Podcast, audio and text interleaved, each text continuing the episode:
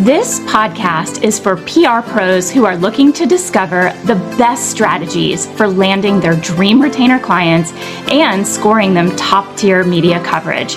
I'm your host, Jen Burson, and I want you to have a fulfilling career in PR that totally lights you up without sacrificing your personal or family time or your sanity.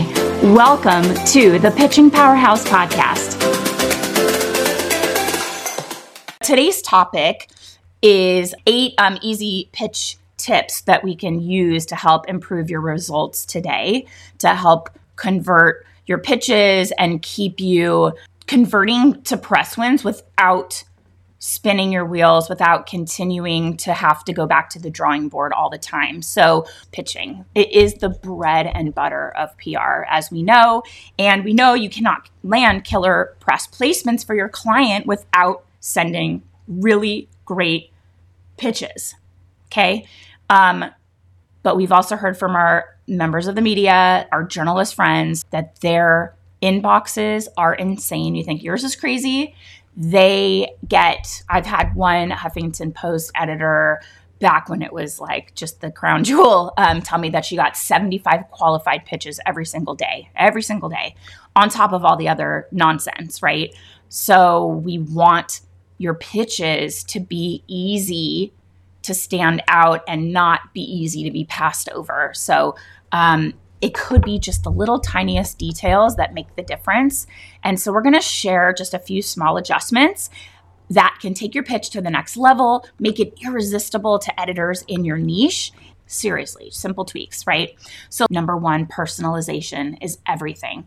These robotic pitches, spray and pray, is not only not going to get the job done, it's obviously extremely lazy. This is going to make a bad impression. It's not going to make no impression. It makes you look really bad, makes you look really lazy. And they can sniff out these spray and pray pitch angles, approaches, emails, whatever you want to call it, because they're they're not they're not worth your time to even send them. Um, they can sniff it out a mile away and it goes delete or by the way, sometimes editors will forward them around and be like, take a get a load of this nonsense. Can you believe this? Not only is this not a good fit for me, but this person has no idea what's going on in this industry. Like, I'm never going to accept a pitch from them again because clearly they're wasting my time. And so I'm never going to look at it again. And I know it goes without saying, but we kind of have to say it because you would be shocked at the number of pitches that well respected PR agencies their teams are sending out that are lazy and spray and pray and just like uh, ineffective, right? So your pitch needs to speak to who the editor is, why this story is relevant and important for them, and why it's the right choice for their publication. Why is it relevant to their readers? What value does this information, this expert, this product, this uh, story angle, what does that add to their readership? And every part of your pitch should be personalized from that subject line to the pitch body and the call to the call to action and the signature. Um, every part of the pitch personalized, put it in effort to connect with your media contact, craft a message that is for them and only them. Even if the body has the same idea, the same kind of information for them to consider, you can write in a tone that is similar to their writing style. You can personalize the intro, the body, personalize the signature. Do not forget to show them who you are. So, this is a great way to deepen your relationship with your media contact, form a stronger connection. And I'm also going to mention that um, if you are not following a lot of our journalist friends on Substack, um, we released a resource inside of the Pitch Lab that is just a, a list of our favorite journalists to follow on Substack. And most of them, if not all, have a paid version. Their paid content is really insightful. And that's relationship building. And you all should be doing that too. We share a lot about how to create genuine media connections with the gatekeepers in your niche or your niches because you can't make relationships, nor should you try with every single possible media contact. It's impossible. That's another reason why I suggest that you niche down. Okay, that was number one personalize everything. Two, stun them with your subject line. So, this is the first impression that a journalist is going to see.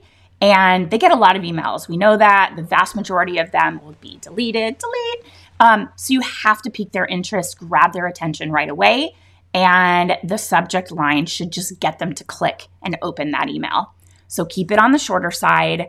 An interesting subject line that is super lengthy is useless if it gets cut off by the email's uh, preview window, right? So if an editor is using a certain email where they're set up in a way where they can see the name of the person sending it and the subject, but the subject gets cut off because it's long, that's not going to be useful to you. So keep it short and sweet. Um, personalize your subject lines for every pitch. So we don't want to copy and paste. It's not the way to go here a subject line relevant to their beat, that publication, their expertise, their readership, whatever you can do to make it personalized, that's far more likely to get their attention than something super vague. You know, and I don't like the cutesy messages that are like tongue in cheek and they have to figure out like what the what the heck is even going on here. Just simple, short and sweet, grab their attention to get them to want to click and open and read the rest. Okay? Number 3, you're writing a pitch, it's not a novel. You know, save the hundreds of words for your book because just because you can write hundreds of words for your pitch It doesn't mean you should. Obviously, you should not. When writing a pitch, the goal is to get the editor all of the info they need just to decide whether or not to proceed with your your pitch, your idea, to ask what's next. You can hit your main points and you shouldn't need more than a few hundred words. And you can summarize your main ideas, the main points, what can this expert speak on with bullets, just to keep it really simple. And the pitch lead is part two of your pitch's first impression. And that's when the journalist opens your email. And if they look and they see a massive first paragraph waiting for them, they're not going to want to read all the way through that just to pull out the information that they need to consider what your idea is. So, two to three sentences just for that lead part. That's best. Short sentences. I tend to write long, run on sentences. I will go back after I've gotten all my thoughts out and then all of the connecting words, you know, um, like uh, another da da da da, so that da da da da, and then da da da, you've got to cut those connecting words out and convert it into different sentences so that they're short sentences. That's the best. It is a, a level of respect by not just dumping things on them and letting them figure it out. This is number four. Don't make editors search for info. That's not respecting their time. And also, um, I remember this from elementary school or, or, early middle school. The English teacher said this, but he always would say, if I had more time, I would have written you a shorter letter. And, and when I was, you know, 12, I was like, what the heck does that mean? You know, now I get it. Being concise, having a well edited uh, response or pitch or email or blog post, that takes more time than just a word dump. When you go back through and you trim and you make sure that every piece of it is important to consider and relevant, that takes more time. So, you know, that editing, editing is love. Editing is sharing uh, that you value their time, right? Because you're giving them just the fundamentals. But the other thing here with having editors search for information, you know, editors are really busy. They don't need to take that extra step to head over to Google, search your client's website. Um, you want to link out to relevant info like the client's website and specific products if you're pitching it so that they can click right through and get that information if they need it at the tip of their fingers. Um, the other thing you want to make sure is that you go through your client's website and that they are accurate, they're up to date, there's no broken links. This is part of the get ready for press. We talk a lot about this inside the pitch lab. It's one of the things that um, we oftentimes are just so eager to hit the ground running. We're like, they're paying me, let's go. And they may not be ready, which means you aren't going to be ready.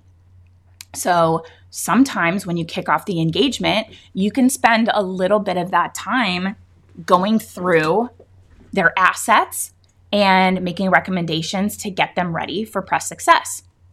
So that's part of it is ensuring that the client's forward facing content is complete, thorough, accurate, up to date, doesn't have broken links. So give them all the links, the information that they need, easy to access, and having all of that information clickable and accessible, it makes it easier for your media contacts to do their job. And it keeps the bulk of that content out of the pitch. But the other side of it, flip, is do not go overboard with your linking. It's like that sweet spot. So putting a ton of links into your pitch text, no, no, no, no, no, no. It gets overwhelming for them to read and it can prompt them to just move on from your pitch and you're only going to include necessary links and stick to like two at the most per paragraph. But here's the deal PR pros for a while were trying to play nice with SEO that their clients hired. And a lot of times, SEO was saying we need anchor text links and we need um, to have our website linked to certain keywords that people are using in search. So, PR pros would then say, like, for example, one of our clients wanted luxury baby blankets and they wanted it to link to their homepage. So they were asking us every time you pitch luxury baby blankets, can you just include embedded in anchor text? So the words luxury baby blankets would be hot linked to the client's homepage. That will get you deleted. Do not do this. And if a client, we just had a client say, hey, we have a link tracking document and we want you to use these links and we want you to suggest to editors that these like UTM trackable links are the ones that they use. And we literally replied, That's not possible. Happy to discuss on our call. That's a no. That is a no. You cannot do that. We know now that a lot of the linking goes back to affiliate marketing, things like that. If your SEO team, if your client's SEO team is like, get the PR people bought into this and have their pitches go out linking these keywords that are valuable in search, that's a hard no. Because, oh, the reason, here's the reason why. Editors have to go. Sometimes they'll copy your copy, which is fantastic because you want it to be thorough, complete, accurate, and you know that if they are using what you send in your pitch, they're going to get just that. But if they then have to go back and delete all of your links and all of the weird code that comes along with it, that is not going to happen. You're just going to get left in the dust. So keep that in mind. Don't go overboard with your links. And number five, avoid those attachments. So when you're including your client's assets with your pitch, we know you could just attach it super easy and press send. But that's a big no. We've heard this a million times, right? So when you include these attachments, sometimes it gets flagged as spam and it'll just go into the abyss and never get seen. Um, a lot of editors are reading through new pitches while they're on the go. Sometimes these attachments they won't load. It causes their, you know, like the spinning wheel of doom, and they just get annoyed. And they can't really see the attachment until they're back in the office anyway or back at their computer. So instead, you can consider including your client's assets in links to a special Google Drive or a Dropbox folder. You want to make sure if you're using a Dropbox or Google Drive and you link to that in the body of your pitch that you're ensuring that that viewing and editing permission are up to date.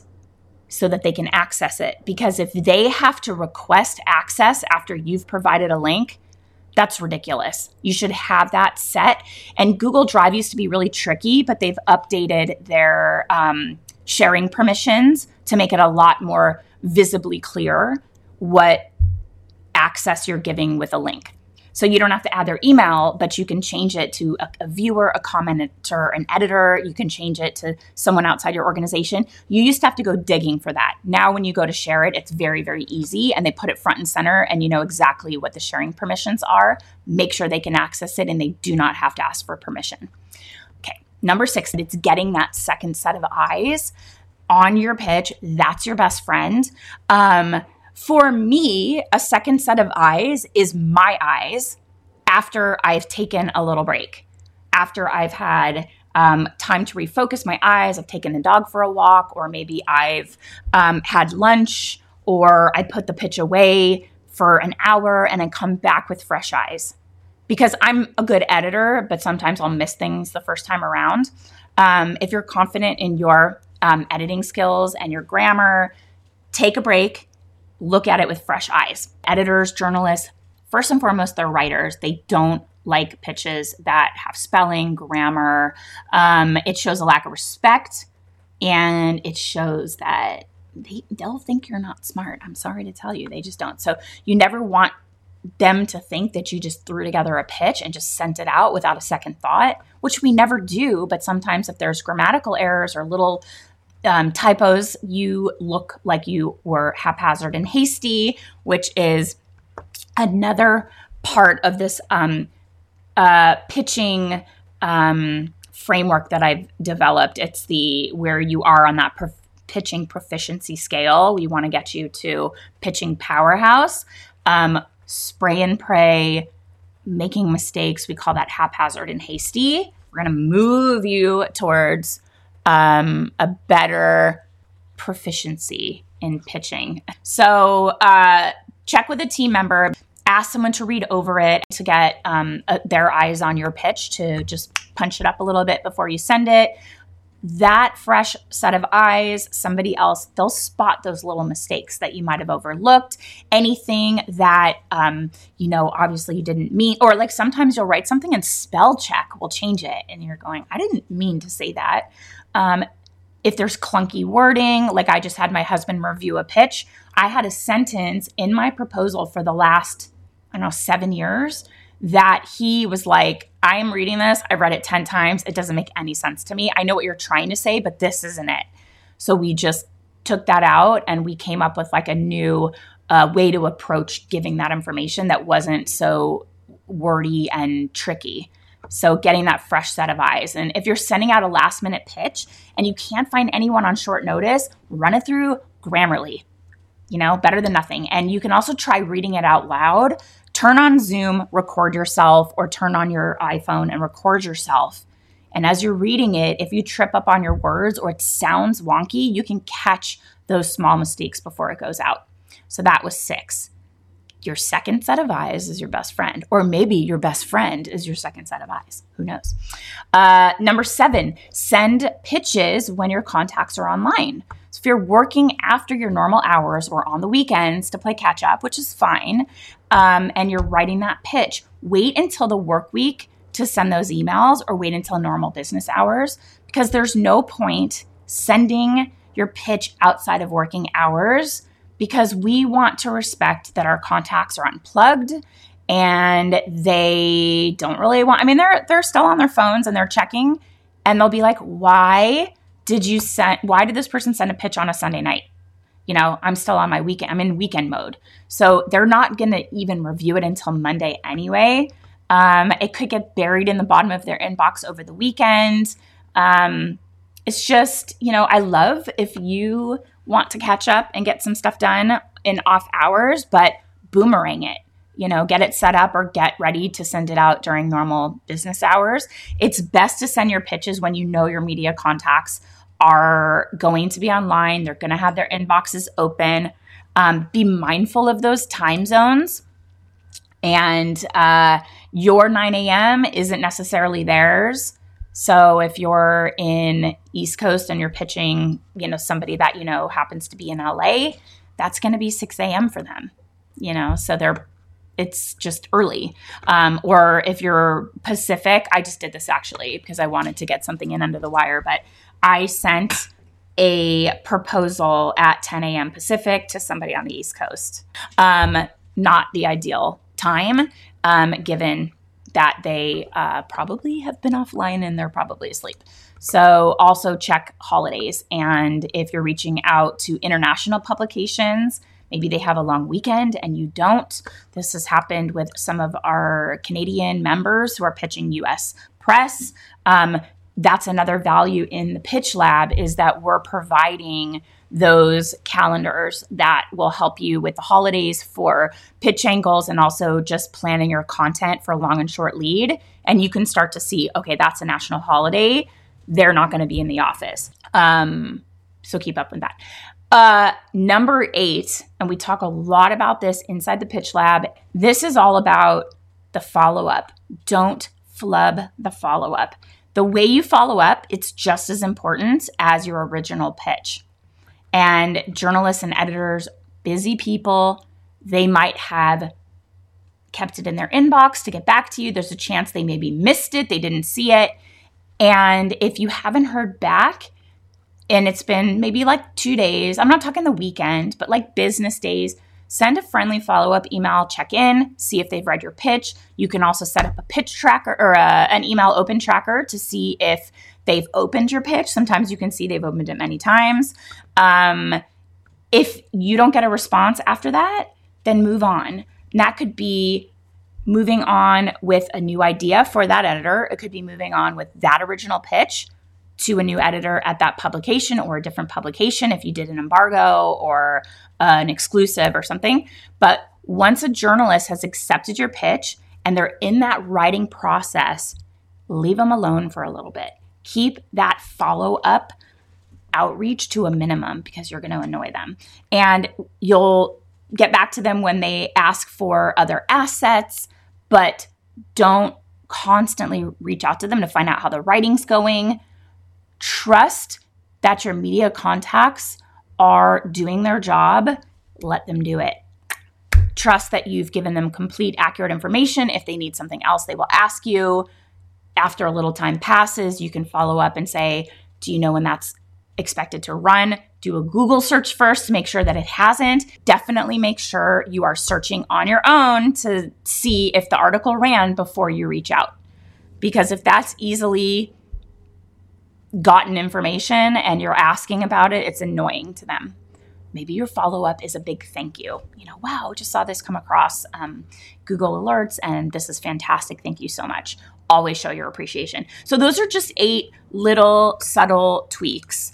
Um, we go so much more in depth in the pitch lab because I want to turn you guys all into pitching powerhouses on that pitching proficiency scale and between our execution plans and our roadmap for how to efficiently, effectively execute a campaign for your clients and that training you can use to train your team and save you time. There's just the master classes and the coaching calls in the community. It is like going to amp up your um, pitching prowess like crazy. So, thank you guys so much for being here today. Have a great rest of your week and I will talk to you soon. Bye, guys.